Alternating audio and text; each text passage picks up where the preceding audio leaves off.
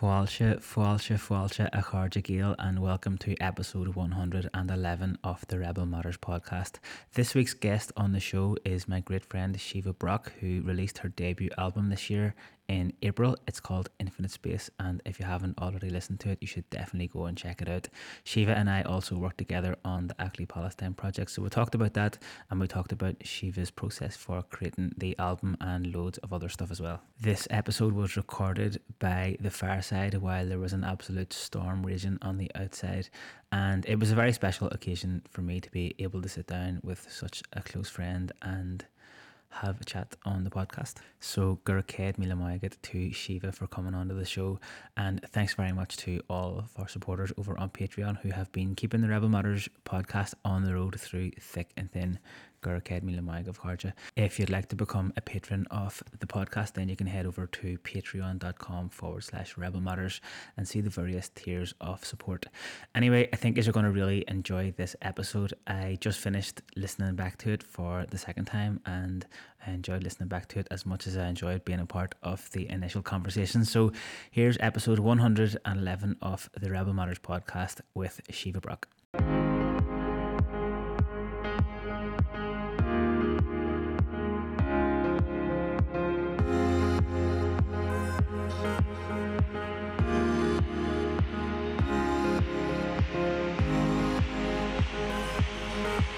Welcome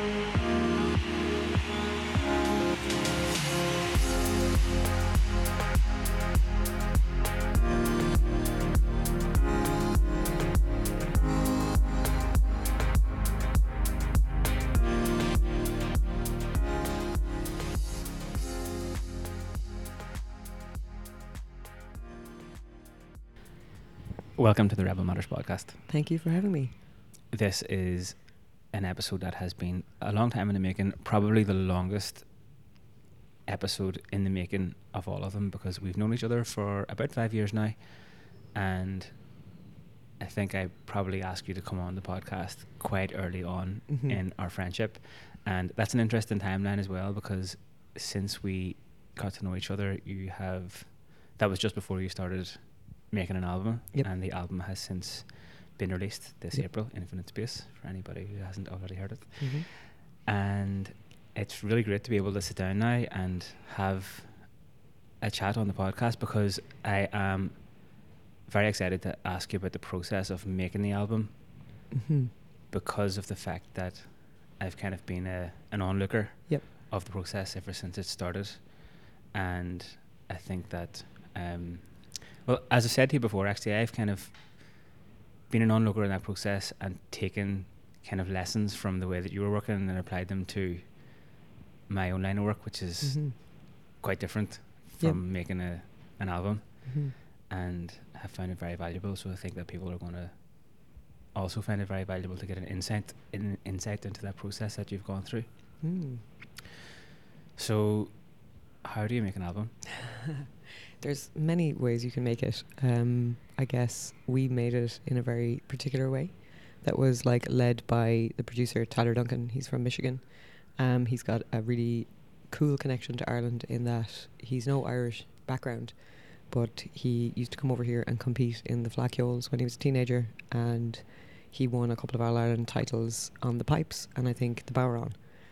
So Tyler has like a really interesting as an American uh, connection with Irish culture that goes back to, you know, when he was like 15.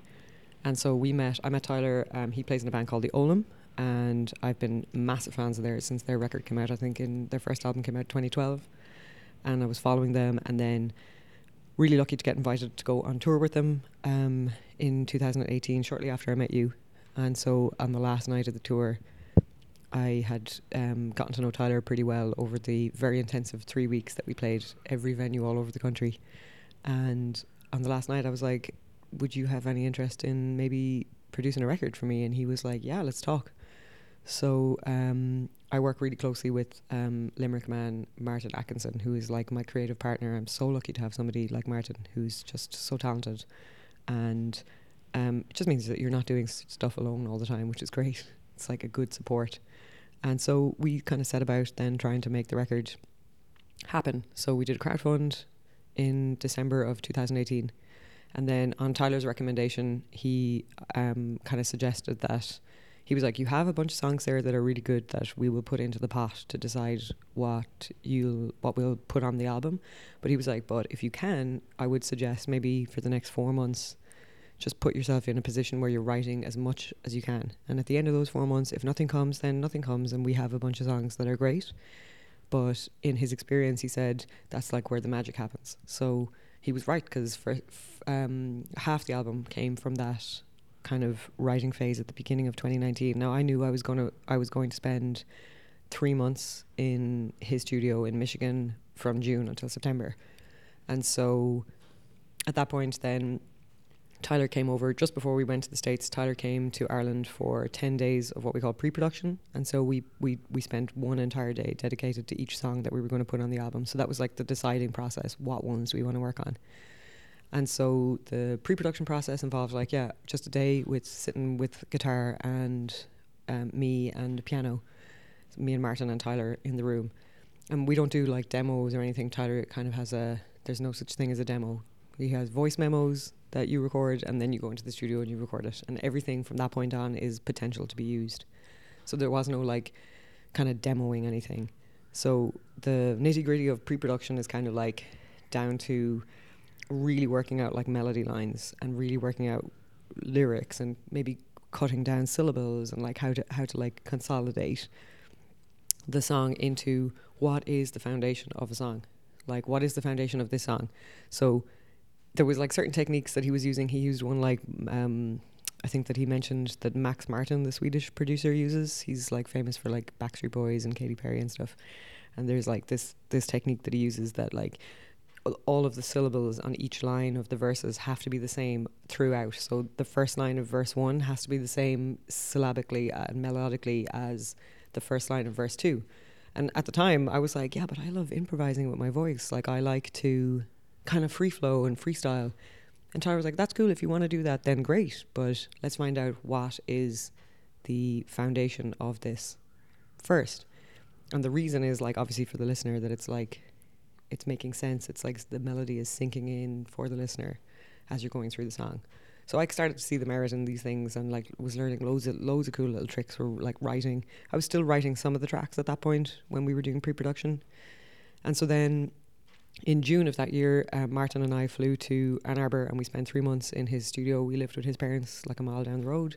They're amazing, Jeff and Barb. They put us up and took us in and gave us a brilliant home away from home. And then we spent like six days a week working just eight hours a day, like on a clock kind of thing for most of the three months. By the end, then we were kind of like doing double shifts and trying to get stuff done when we knew we were like we were ready to leave.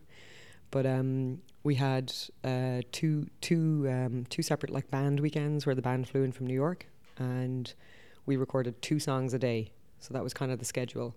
So the first the first weekend we had three days with the band, two songs per day, and the process was basically arrive in the morning, have a really nice chilled breakfast, nobody's under pressure go down to the studio whenever people have had their coffee and whatnot and sit on the couch in Tyler's studio and he would play the memos that we made in Ireland, which just had uh, acoustic guitar, piano, and vocal. And we would discuss it. The musicians had never heard it before. They would like chart it out if they needed. We would discuss like what kick drum size to use.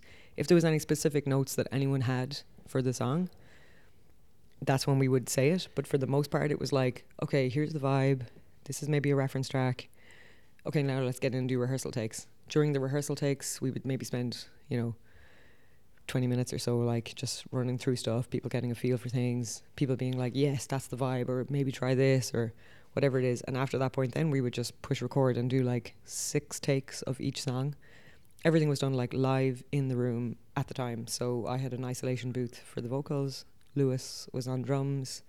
Louis Cato was on drums in his isolation booth. Martin Atkinson from Limerick, he was on the keys in the room with Tyler in the control room, and Joe Dart then on the bass, also in the room.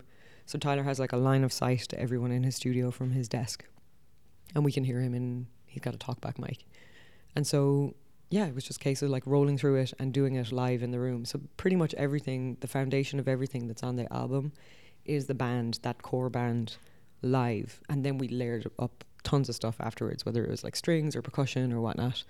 And so that was they were the process for the band days, and then the idea that Tyler has is like, I think it's James Blake has has this kind of like let's throw paint, and so what what what how we did it was we just basically try and think of all the possible ideas that we could for a specific track, and you just put them all down, record them all, everything, and then you start to minimize, and so we maybe we had Mike Shimmin from the Olllam. He came in to do like three days of percussion, and uh, he recorded so many class things. Like he brought like a carload full of instruments that I'd never even seen before. Like it was amazing, and he just like recorded whatever it was that he could think of, and then after that we might have ten percussion takes on a particular song, but maybe only three of them actually made it onto the record, onto that specific track.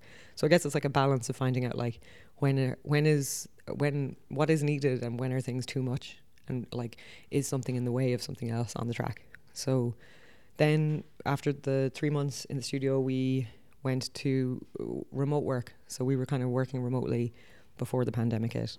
So that involved like Tyler screen sharing his um, studio software and he would share his audio in real time. Martin was in Limerick, I was in Clare, Tyler was in Ann Arbor, and we would like work on the record like that together. It was like we were in the same room, and so yeah, we basically did that for two years to until it was was finished. We added in strings arrangement, horns arrangements, then eventually got to mixing phase, mastering phase, and then it was done. From the day that you asked Tyler to be a part of the album to the album being released, like it's three more than three years. Yep. What was it that motivated you to make an album and to make it in the way that you went about it? Well, I guess I didn't know that that's how we were going to make it because I'd never been in the studio before, ever. And I guess uh, he's a record producer, so he plays with the Olllam, and uh, but mostly he's a uh, producer. And so what I've learned since is like his approach to um, my record is not how he does every record. It's just how he felt that would be a good workflow for this particular. Excuse me. He felt that would be a good workflow for this particular album, and so it was like so cool to have somebody like Tyler, who, in my opinion, is just a total genius, um, and have him like steer the ship and learn so much from him. And you know, he was so supportive and shared in the vision of the record, which I guess was be- the the clarity on what it was was becoming clearer and clearer as we were going through the steps. During that period, whenever you were writing the songs for four months before you went out to record, do you have any like memories of times when something just clicked and the song just like appeared from somewhere? Yeah, I've a couple of them, and I think you hear people talk about that when, you know, you once you get into the zone, they just start to flow, you know, and that's why a lot of people keep up writing all the time because they're just in that space where it's just coming to them, and so by the time that the end of those, um, the end of those couple of months came, it literally was like I was the songs were just being written onto paper. It was like something in the subconscious was happening or something the you know I see it like the songs. I'm just the the the songs are like coming through me. It's like I'm just the vehicle for them to come through. Like some sometimes the way I see it is like they're not even my songs. They're just come, they've come from like some other place, and I just you know was lucky enough to catch it at the time and to write it down. So there was one actually the last track on the record sale. Um, I often would like take Airbnbs. I had housemates at the time, and so often I would just take an Airbnb for for a weekend somewhere and try and finish some songs. And I went to um, East Clare to like this really cool little one one room cabin in this like Zen um, Buddhist garden run by this like hippie out there, and he had just created a really cool space. And I just got in. I had the intention to finish like six other songs I was working on. And when I got in, I actually started to play something new, and I just like kind of sat down for six hours. And this thing, I didn't even know what it was, or what it was about. The words were just coming onto the page, and the the chords were just being played kind of over and over in a cycle. It was kind of like this rep- repetitive kind of cycle. And kind of halfway through, I was like, "Oh my god, this is like I think this is what what this song is about me dying. You know, it's about what happens when I die." And so each of the verses, um, even though this wasn't the intention this wasn't in my mind at all as I was writing this. Each of the verses contains a physical or spiritual part of me, a piece of the universe, and a figure in my life. And it's like kind of how the songs or the how our lives, like our energy, just recycles onto the next thing. And when I say me in it, I kind of mean everyone, you know. Where did the song "How to Change Your Mind" come from? Yeah, that was another one that um, I did a solo mushroom trip um, on Bealtaine weekend. Actually, everyone was gone from the house, um, and I just did a really early Sunday morning. Like, got up and like had a little morning to myself, and with the intention of writing. And uh, I couldn't write actually. I because I was on psychedelics, and so actually the next morning, How to Change Your Mind just came out. It was another one that like just wrote down onto a piece of paper and like it was done. So the title of that song is borrowed from Michael Pollan's book Mhm. of the same name, and I've heard you talking about the some of your psychedelic experiences in other interviews. How's that? How has that been received so far when you've talked about it? Yeah, I think I think well. I think people's um, kind of perspective of psychedelics. I mean, people who've done them and kind of have been around them, you know, they know the story.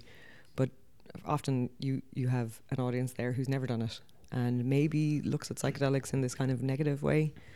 But I do think that there's a lot of new, you know, people like Michael Pollan who are making it more accessible, who are kind of like destigmatizing it. He's, you know, he had the book How to Change Your Mind, which is where I was inspired to write the song. I took the title, but now since then, like this summer, he had uh, the Netflix series, the four-part Netflix series, and I think it's so cool that Netflix, like the biggest streaming platform for like watching things, has a four-part series about psychedelics where they have like, you know, authorities on this, people who are doing research into it and telling you that like for people who have PTSD or people who are suffering from depression or anxiety, like these things can help you.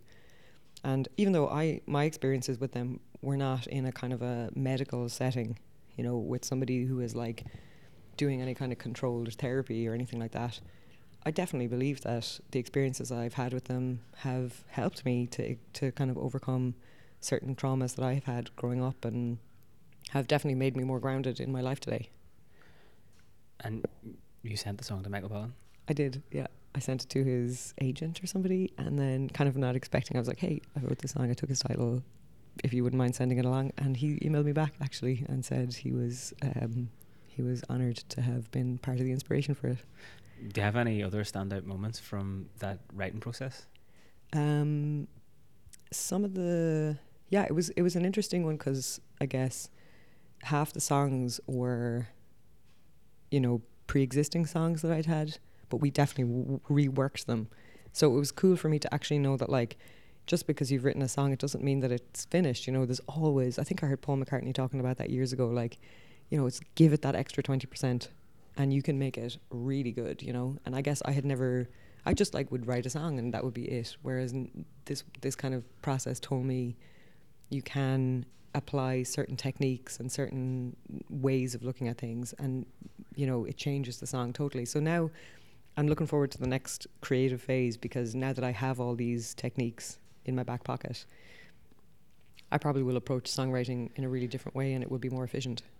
One of the things I think that uh, inspired me whenever I was watching you make the album is that it seemed like you were kind of creating this very creative space to work in to get rid of any things that might block you from like expressing your creativity in a way Mhm. that, that you wanted to and then also going into like minute detail Mm. on on making something kind of refined in the way that you wanted it to be. Yeah.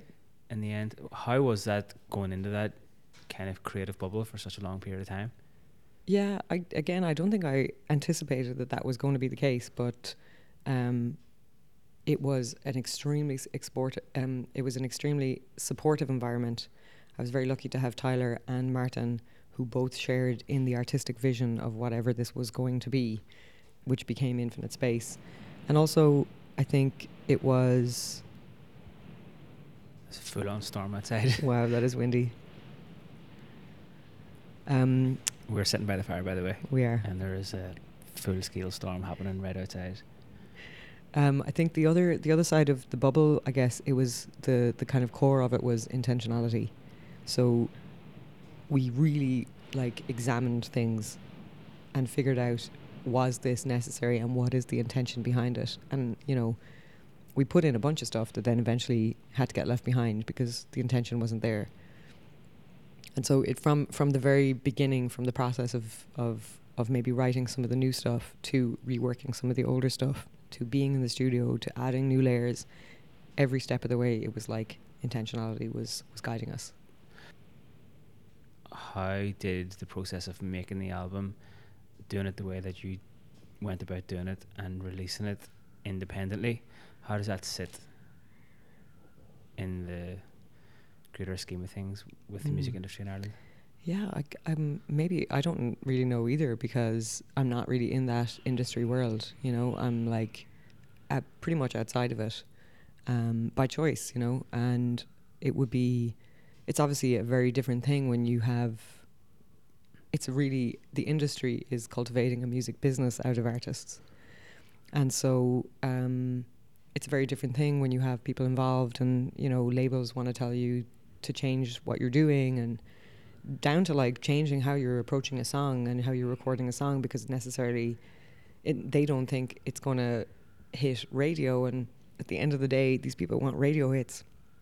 So that was never in my mind at any point. I never really wanted to go down that realm of getting involved in a way that was going to like smother me in any way creatively. But on the other hand i also have been really lucky to have been allowed the time and like through for example having you know running the kickstarter and crowdfunding f- to help with the cost of making the album like that's a huge help when you know you it's a very expensive thing to make a record It has felt like you've stayed true to yourself and done the album and stuff in a way that you believed in, which is Mhm. another one of the things that really like, like inspired me about the the journey that you've been on.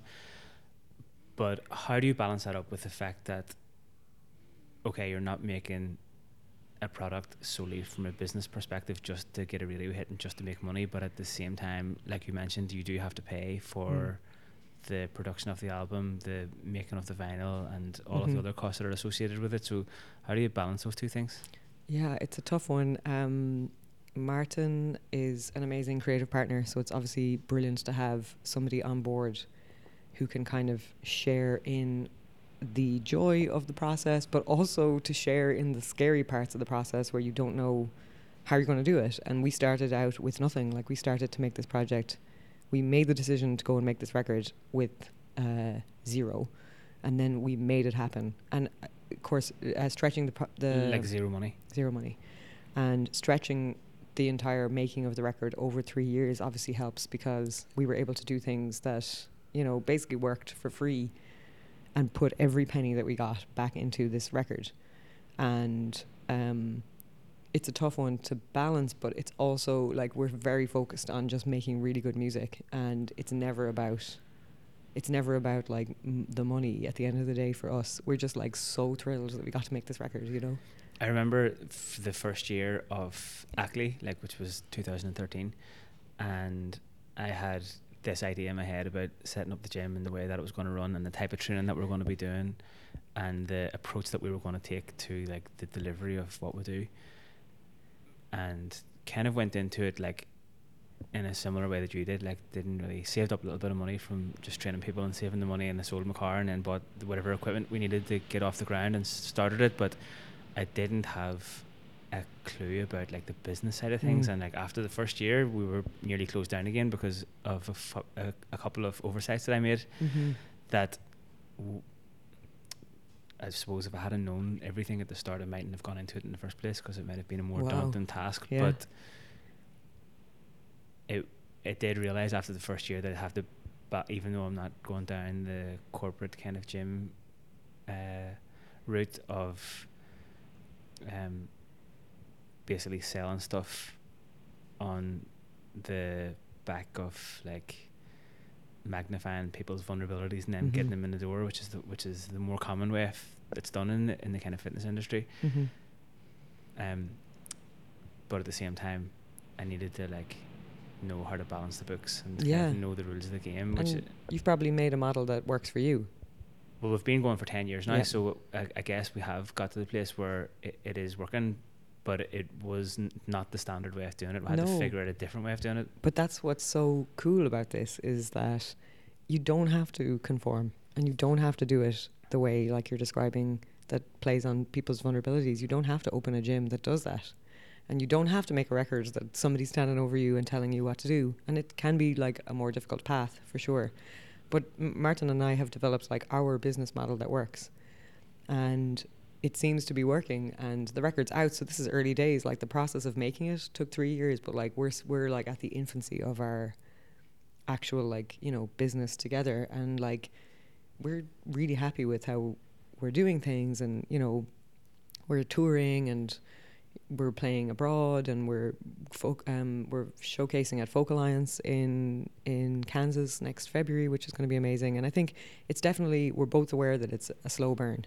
You know, this type of music and this type of release, not having somebody out there in the industry fighting our corner, i.e., like a manager or a label, it's a slow burn. Like it's it's it's taking a little longer for pe- for it to get to people. But what we do know since the release in April is that when people are hearing it, they are really connecting with it, and they, you know, a lot of people are taking the time to contact me and tell me that, and it's like, yeah, it's really amazing to hear that. And despite the difficulties of funding the album independently and being dependent on the crowdfunder, Mm-hmm.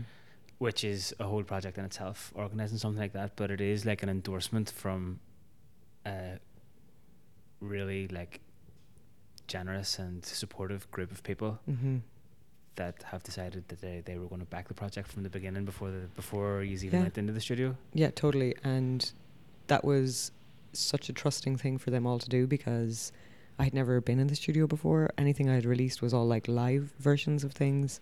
And so, I mean, I, de- I definitely didn't know what it was going to turn into when I went into it. And we, I think our, our Kickstarter delivery time was like, um, was like December 2019 and the record actually came out April 2022 but you know there was a pandemic and everything in the middle of it but I, I do think even pandemic side I do think the process was going to take you know almost as long as that anyway with just the way that we worked. We were like given this like freedom to um, be very slow and intentional about it and also explore an avenue spend a long time exploring an avenue and then and then being like this isn't working. We need to go back to the drawing board here. And you know so grateful that that is the way tyler works. And it's not like a situation where it's like hey we're going into the studio. You're on the clock and you've got three weeks to finish this and you've a label on top of you saying no don't do that do this do the other way like it's it's a it's a way more freeing way to do things I remember at the start of the gym, after going around the cycle of like trying to get things set up and budgeting and having things on a time frame. After I think maybe the second year, I remember thinking, whatever my time frame and my budget is, it's going to be double the budget and double the time. Hmm. Starting something like us, I guess we're Yeah. just inclined to be more optimistic. yeah totally totally yeah i would definitely approach it in a totally different way the next time But the crowdfunding model, like s- there seems to be really, some really cool things happening with Yeah. with crowdfunding in general, and it's probably one of the benefits of how like accessible we are to each other via the internet Yeah. and stuff these days. But when you look at like Harrison Gardner and Common Knowledge and the work Mm. that they're doing, Yep. which is really like um, they've had a crowdfunder on the go, which they hit their target last week yeah they did to open up their like their kind of build school headquarters, which has been really interesting to see how people have been getting behind projects like that. Yeah, and it's I just it's it's available for anyone to do, and like you know, crowdfunds they're a bit of a melt. Like I'm not gonna lie, like having to actually manage it, and you're on a deadline of 30 days or whatever you've set yourself, and you're trying to get this money in, and there's so many ups and downs to like, oh, we got loads of money in the last few days, and then there's like no donations for like five days, and you're like freaking out. And of course, with crowdfunds, um, if you don't hit the target, well, with the platform we used, Kickstarter if you don't hit the target, nobody gets charged and you don't get the money. So you have to hit that target in those 30 days. And so, um, but it's it's really really cool to be able to reach people directly and you know anyone can do it you can do it for a small amount of money or a large amount of money if you're starting out and you want to make your first ep if you're like making your second album even if you just want to use it to pay for a portion of the cost of making a record like if you want to pay for the mixing and the mastering of it you just do a crowdfund it's really really really cool I think the podcast has been supported by Patreon over the last number of years, mm. which has been like such a good thing. It really has helped to keep the podcast on the on the road, like helping to cover the cost of like the subscriptions and Mhm. going places and meeting people and the time Mhm. it takes to to make the podcast episodes and stuff like that. But it's been really nice to connecting with the patrons Mm. as well. And the other major, I guess, fundraising thing that we both have been involved in recently has been the GoFundMe campaign for Acne Palestine, Yep. which you've been involved in since like February this year. And like my sense of it is like you you, you would never get into doing a crowdfunding thing for the money. Like Mm. it's not like the primary thing has to be the project yeah, or whatever it is that you're producing and the most important thing from my perspective is that like with the experience of the podcast or with the experience of the Actually Palestine project is it like you 100% believe in what you're doing Yeah. and it's that belief that you have in what you're doing is what other People people, see, pick yeah. up on and that's why ultimately people support it Yep. Totally. Yeah. Um, yeah. I had a point there and I can't remember. but like a lot of people did support the album I Yeah. guess Uh, Yeah. um, They did, and it was it was cool. Nobody was like on our case about like where's the record, even though like it was it took a lot a lot longer. But uh, I did see somebody commented on underneath something I posted the other day and was like, "Oh, are you making another album?" I was like, "Um, not yet." but what was it like having the album in your hand So cool. Yeah, really, really cool. I went to pick it up from uh, um we we got it pressed in Optimal Media uh, in Germany, and there was a rep in uh, Dublin, All Right Media, and he looked after us, and it was really cool because um, there's like a massive shortage and major delays in vinyl production, like all over the world. So we were like getting quotes from companies. And they were like, "Oh yeah, well, twelve months is our lead time." And I was like, "What? We need this. We need this now. We can't wait another twelve months." And um, the guys at All Right in uh, Dublin looked after us really well. But we also used um, a company in Germany who um, we chose because of their sustainability um, kind of policy. And so the record, the actual vinyl record, is made from recycled vinyl, and there's no plastic on it whatsoever. So we didn't go with the shrink wrap. And the same with the same with the CD. The CD is obviously made from plastic because they're made from plastic, but um, we didn't go for the shrink wrap. And it was so cool to be able to know that like you don't have to do the you don't have to conform to the standard way of doing things. Like you can go with another o- option. You can go with something that is better for, you know, what you're doing on the planet. And when we went to pick, when I went to pick it up, I was like, oh my god, this is insane. I was like loading boxes and boxes and boxes of vinyl and CD into the van, and I was like, just ecstatic. what about the artwork on the album Yeah, that was uh, designed by Sebi White, Sebastian White. Um, he was really cool to work with. We started working with him, I'd say, maybe early 2020, and I had like an idea of what the thing was going to be. Lots of like melting colors, but like the idea was that the figure in it, who is me, had this kind of like peacefulness about about them, and um, he was really great to work with. Um, and he was just back and forth sending ideas, sending ideas, and then it was so cool to get into the nitty gritty of like the back cover and how the lyrics were going to work and getting all the credits together and like yeah, all of the process like they were really intense. Like each phase of the process was very intense, but it was like felt very natural because you were never overwhelmed by anything, any one thing at any time. It was like this is just the step that we're working on right now. We don't need to think about moving on to the next thing until this is done. do you feel like you're kind of a different person now compared to the person who started the album yeah, completely. Like the the person who started making that record is not the person I am today, which is, I mean, throw a pandemic into it, and you've a totally different person again, you know. But yeah, three years is a is a long time, and I learned so much about being an artist and working in the studio and working with musicians and working with um, artwork people and like dealing with um, doing the vinyl. Like there's a lot that you learn, but I also learned a lot like personally about myself too. trying to reduce the environmental impact of the production of the album Yep. and also the merch as well Yep. Has been something that you've kind of taken a conscious decision to do Mhm. why was that Um, I'm quite conscious of not making any more unnecessary things like we, especially when it comes to clothing, you know. So I think like the world has enough clothes, and I, at the beginning of 2020, went into a buying ban. I just said I'm not going to buy anything else, and I was like, literally years buying trainers. Like I was obsessed with buying trainers for so long. And would just see a new pair and see a new cool design and be like, oh my god! And it was like nothing for me to like drop a hundred or 150 quid on a pair of run- runners, and like these things were just like collecting dust on my shelf. Like there's no way you have enough places to go to wear that many pairs of runners. Like, and I was I was like cycling through them, so then I'd give some of them away or give them to charity, and then keep replacing new new ones. And then at the beginning of 2020, I was like, I'm going to try a year of not buying anything and I basically have been on that buzz since. Like I just buy if I need something, it'll be secondhand or whatever. But um, when it came to the merch, yeah, I tried. Martin and I talked for a long time about how we were going to approach it, and um, we originally made what we were calling a salvaged tee instead of a new T-shirt. So we put a call out on social media and said if anyone has an unused box of t-shirts, any color will do, plain, we will buy them from you and we will get them screen printed. And that way, it's not like we've purchased new items. So um, we got some t-shirts um, and then we ran out and we use um, a company, well, Execute Exist, uh, a friend of ours, Greg Hall. He screen prints all the t-shirts by hand in Limerick or in Clare using water-based inks. And Greg is really cool. Like I went to see his setup and like each t- t-shirt takes quite a while to do. Like he puts a lot of intention and thought into it, and so we we then eventually picked um, a company that make good quality t-shirts and they're transparent about who they work with and where they get their materials. But i would still love to go back to the salvaged tee idea.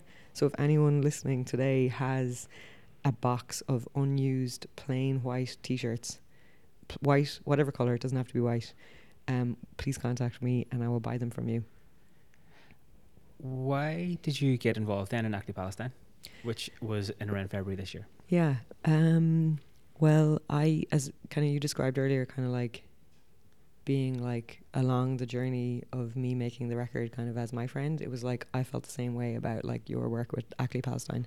So I was kind of like hearing from the minute I met you actually because you I think that summer that we met in 2018 we met at Body and Soul and then you went to Palestine that summer. I actually went to Palestine for the second time Mhm. the day after you were playing in Cypress Avenue with Olllam. Oh yeah, that's right. Yeah. Because I wasn't going to go. You were, you want to come down to the gig? I was like, I'm packing my bags here, and it was like just shit everywhere all over my bedroom.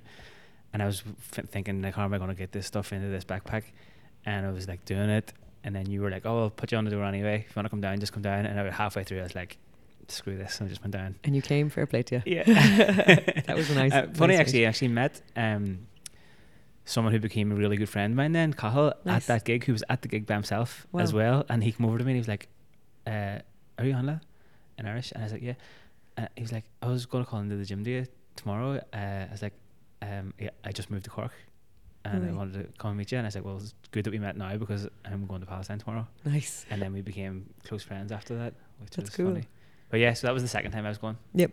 And so I'd obviously like been hearing about your trips over back and forth and then heard about the kind of like idea that you had to start the gym and had seen your first trip that you did with the crew over there in 2020 and had been following the whole thing and then you know we would often chat about actually Palestine and then you rang and you mentioned something about going over and that you do your flights booked and you were like there's a role there if you're interested. And I was like oh cool. Let's let me have a think about that. Yep I'll do it.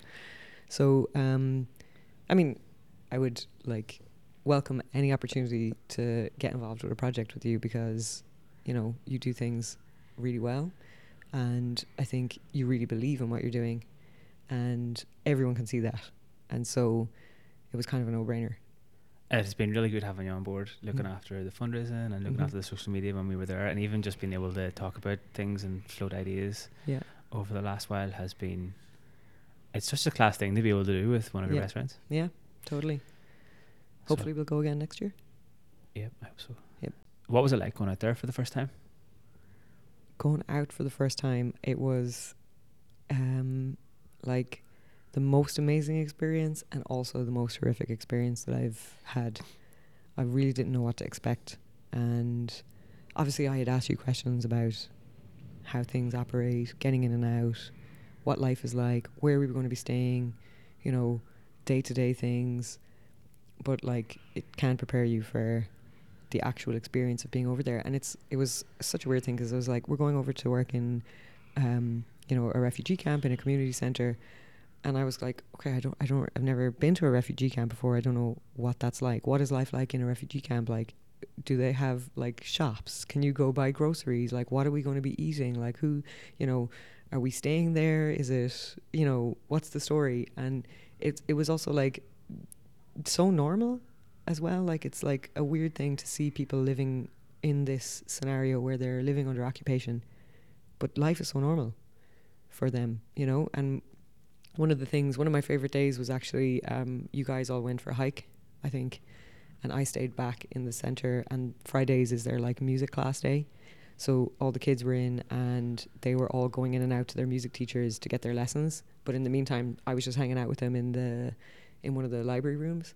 And so we were just chatting and like I was getting to know them all and they were showing me loads of cool Palestinian music and teaching me Palestinian songs on the oud and I was like showing them little bits on the guitar. It was like very informal. It wasn't like music classes or anything. And then like around eleven or twelve, um, a demonstration happened outside. Started outside, and the gates of the wall opened, and um, big tanks came down, and the Israeli army arrived down, and they just. It was the third time we had been tear gassed that week, and the kids' re- reaction was actually like they didn't it was it was it's so normal for them to see this happening. They the event for them was like my reaction like how horrified i was at this scenario. And they thought that this was actually interesting to observe. They weren't even concerned with what was going on outside the shutters and the tear gas coming in and yeah it was so strange. There was a lot of things happening in the camp that week that first week when we were there this year. And outside of events in palestine you were actually releasing a hm. single when you were there which was an interesting day because the army had come in again and were attacking the camp. Yeah. And you were making a little video being like, Grievacha is out today, but like more importantly, yeah, check out what's happening here right now. Yeah, it definitely put things into perspective for me, and I think that was like a, there was definitely a, an integration, reintegration, um, much like when you do psychedelics and you need to reintegrate yourself into your reality again that happened like post um, post coming home from Palestine. I couldn't like make sense of like you know my regular life that I'd been living here and my my things that I was prioritizing and things that I would decide you know were was something worthy of my time or my energy or my money or like my good time or like I couldn't I was just couldn't stop thinking about that this situation is happening like I'm back here in my life and they're still over there and they're still living under occupation. And that's just one part of the world that is like having an incredibly stressful time. And there's so much happening climate issues and like other areas where, you know, there's conflict and, and occupation. And it's, it's kind of, yeah, I, it, I mean, you must have similar experiences when you've been there and come back. The hardest one for me was the first the first time, I guess, because being out there, if you're there for a short period of time and you're going around meeting with different people and calling into different organizations and trying to take in what's going on, like for the first time, there's there isn't a lot of time to sit down and try and process what's happening. That is done whenever you come home, mm. and the first one or two times really I was coming back by myself. It's a bit different when it was a little bit different whenever I had been there a few times and we were there together. Mm. And the time before that, there was a group of us who were friends that went out there together and had some time to talk things through in the evening times, and even had a, a bit of a chance to talk to meet up and stuff whenever we were we were home. Yeah, we had those meetings, those debriefs every evening, which were like extremely important. Like even though you come home and after a day of whatever it was we were doing, and you'd be just really tired and need sleep and know that you were up early the next day. But it was really important that we did those every night because it kind of like allowed you a space to just offload.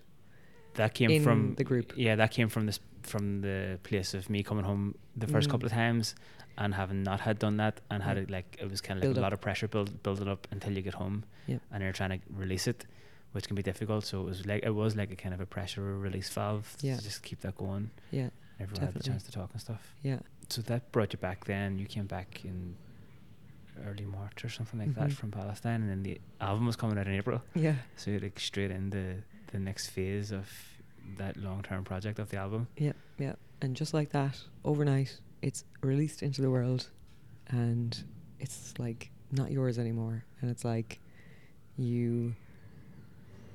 Yeah, it was such a weird. It was like the bubble that we had been in, me and Martin and Tyler in this bubble with various people like passing through the bubble involved in the project.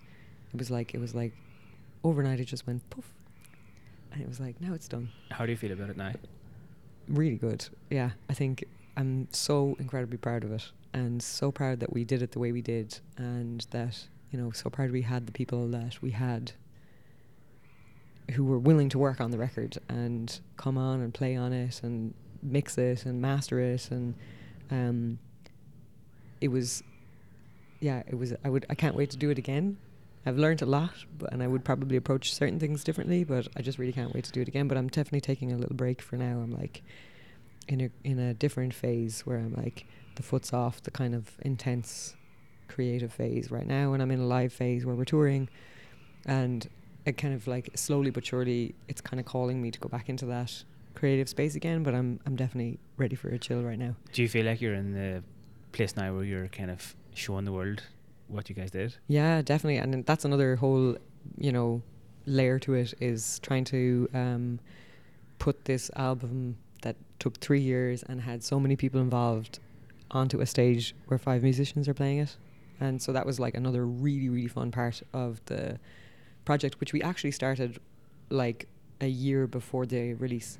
We actually put the band together a year, like say summer of 2021, and put that band together, started rehearsals. We did a kind of a little preview tour this time last year, again before the album was released, because we really just wanted it to be ready.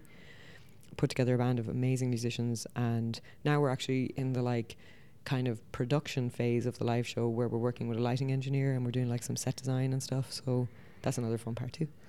And there, you have some new things coming down the pipeline as well from a from a work and kind of project perspective with the Patreon and the Yeah. podcast. Yeah, we're um, Martin and I are putting together a Patreon right now, um, because it's really difficult to be an independent artist, but you know, being like a community supported artist can make it viable for us to continue doing what we're doing.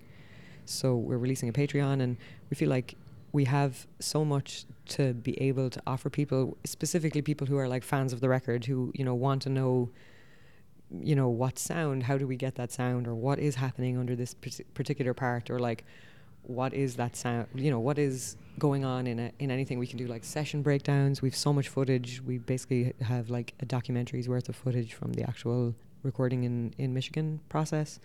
Um, we have like alternate versions of songs that had to be chopped and uh, didn't make it onto the record like funky disco outros that didn't work um, we've lo- all those things to kind of share. So it's like, it's kind of aimed at people who are like really interested in the record, but also um, we're doing a podcast as well. It's called Infinite Space and Beyond, and will be like exclusive to Patreon subscribers. And um, that's another way for us to talk about the record. We're going to have special guests who are involved in the record on, and also for us to just like give people an insight into how we- it is we do what we do because we are just a two-person independent operation and made a really big ambitious record over three years. And I think we've a lot of kind of like knowledge and skills that we want to part um you know share with people. And as part of the men- as part of the Patreon by just having it off the ground we are going to start a mentoring program which is kind of like sideline to that. So it's going to be like a free mentoring program to um, a young artist based in Ireland and um, they're gonna we're gonna mentor them like for I suppose over a year and we will just kind of figure out where they're at, what it is they need. You know, I have a lot of skills, specific skills to offer. Martin has a whole other skill set to offer. And then we're going to give them the opportunity to come on tour with us where they can do like paid gigs and play in venues all over the country and hone their live craft as well. So how, how do people? Is that that hasn't been uh, like It hasn't been launched, but yet, should be in the next week or so. and just find it through the Patreon whenever that's up. Yep, yeah, for true. It'll be up on all of my social media platforms. And if anyone thinks that maybe they're in that position or knows somebody in that kind of like younger artist position that would benefit from a mentoring, just send us a message on Instagram. The community supported model that you guys are building, like it really is dependent on that cycle of like the community giving you the initial support Mhm. through something like the crowdfunder, you guys producing the album, and then Mhm. being able to put something back into the community again, Yeah. like not, which you have done with the album by itself, but you're kind of bringing it to the next level now Yeah. with doing the podcast, giving people the behind the scenes look, and setting up this mentorship. Like, what's the motivation behind doing the mentorship? Because like, you could just not do it. Yeah. Well, I think, you know, I've done a lot of them. I worked with Music Generation um, a couple of years ago and worked a lot with like, you know, teenagers who were interested in songwriting. Um, and I've done quite a few mentorships. I've I've actually been mentored by other people and I have mentored people through various arts council funding. And I just think it's so cool that you get to like sit with somebody and share the things that you've built up because all the information I have is information I got from other people or other sources. And so I think it's really cool that you could offer somebody like, oh, why would I keep it? You know, why wouldn't I just like share it out to whoever? And like when you when you can have access to an artist like that, it's so cool. And like one of the kind of pivotal moments for me was when Paul Brady invited me to come on tour in 2017. I had think I was I wasn't even home from Canada. I was living in Canada for a couple of years. I came home in 2016 and you know, less than a year ye- later um, Paul invited me to come and tour with him and there was like an 11 date tour in big venues all over Ireland that I had never played in. And it, he was like, "Yep." Him and his manager John, th- they were like, "Yeah, you get a half an hour slot. You're in on all of the gigs. Come along." And to have that like 11 date run, like it wasn't like I just got the local one, which normally happens when you are at that point in your career. You'll get the local support act or the support slot. But to have that, to be able to go all over the country and to like, you know, understand what it was like to be on a big stage in front of people who, you know, weren't there to listen to me, but to get over those nerves and to practice and to, f- you know, come away from it and think, wow, I've gained so much from those 11 dates. So that's kind of like an important part of the mentorship is that whoever it is will get the opportunity to come along with us wherever we're touring. Do you still get nervous when you're going on stage?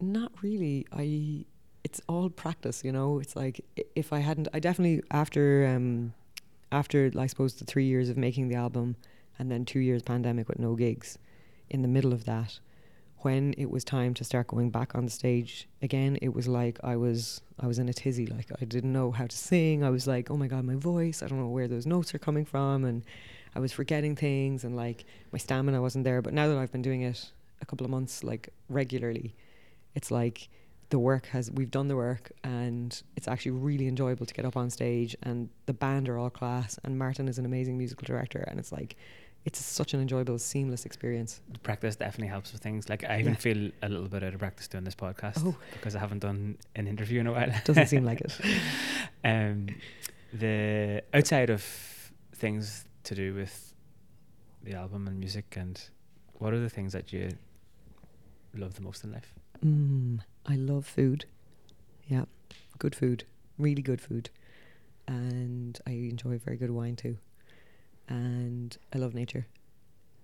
And I really love like good connections with people. How do you uh, how do you experience nature? Like, what's your favorite way of experiencing it? Um, I definitely have had some, um, like can't put into words, experiences with nature, like when using psychedelics, which I think is like it. They should be done only in like naturey environments, for me anyway. Um, and so I think it opens up your mind, and you never see the you don't see the world the same again. You know, you kind of like always have that like little, like I don't know, is it like dust on you that like spar- sparkly dust on you that allows you to like see things differently? And I actually spent like I wasn't into nature as a kid or anything like that. I grew up in a town and like w- it wasn't in my family to be like nature lovers or whatever. And it was only in my late twenties that that kind of experience came to me, and I'm so grateful that I had it. And it was like this reawakening again.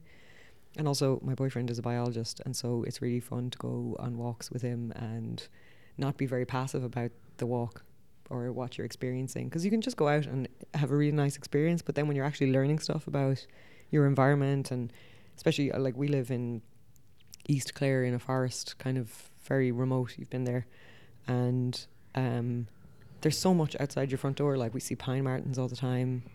Um, there's curlews up on the bog. Um, there's foxes all over the place, hedgehogs, badgers. Like you see them all the time. You, I I never lived in a place that I would see those. You know.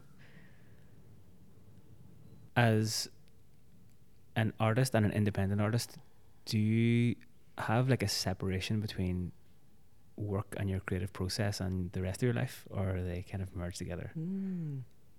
Um, no, they're. Oh, it's a hard. That's a really hard one because I can't even really describe it because like, I don't really, you know, when I'm in the middle of like the creative process, a writing, for example, that phase of it, like I try and get out of the way of that process as much as I can.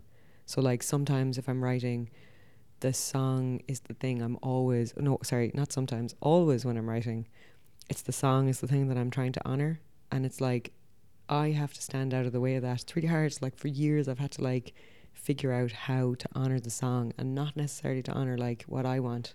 So in that sense, it's like I do separate the two very much so. And it's like you know when also when people contact me to tell me or after a gig and they're like oh i loved the gig. It was brilliant. I'm like oh you loved the work and you loved the the music that created but like i'm a different thing to what your experience is. It's not me. You know what i mean? I don't know if that makes sense. Is it the thing that you were talking about when you were in the Airbnb and the song just kind of came through? Yeah. Is that what you yeah. mean? Yeah, Yeah, that's exactly it. It's like it's not me that's doing it. It's like this creative energy is everywhere, and I'm just the one sitting down, trying to capture it in some way. But it's everything is creative energy. So I am much like the much like the kind of premise of the record. It's like I am all of this, but I also am not all of this. But it's different from having like a job where you clock in at nine o'clock and then clock out at five o'clock. Yeah. And then you've got your actual life after five. Yeah, that is different. It's it's definitely hard, especially in the like promo phase of the record. It's very hard to like pull away from it and you can't really like push a stop button on it. It's like you're promoting yourself and you're promoting as much as like I'm trying to just promote the work. I have to really promote myself because I am the artist at the end of the day, and it is difficult to like uh, turn off your computer and turn off your phone and not be doing the the promo thing all the time. I'm like trying to get better at that. Like, here's the work hours and here's my time off thing. I feel like we could sit here and talk for a long time mm-hmm. and just kind of keep digging into little areas that we haven't really discussed even be- between ourselves before. Yeah. It's been a very special chat and sp- special kind of occasion for me anyway to be able to sit down, the two of us, and and And have this me. conversation. Um, and yeah, it's been a big privilege to be a part of the journey, just as your friend. And I'm very proud of all the work that you've done. Oh, thank you. And it's been so amazing to have your support and friendship through this. And I couldn't have done it without you. Sinead.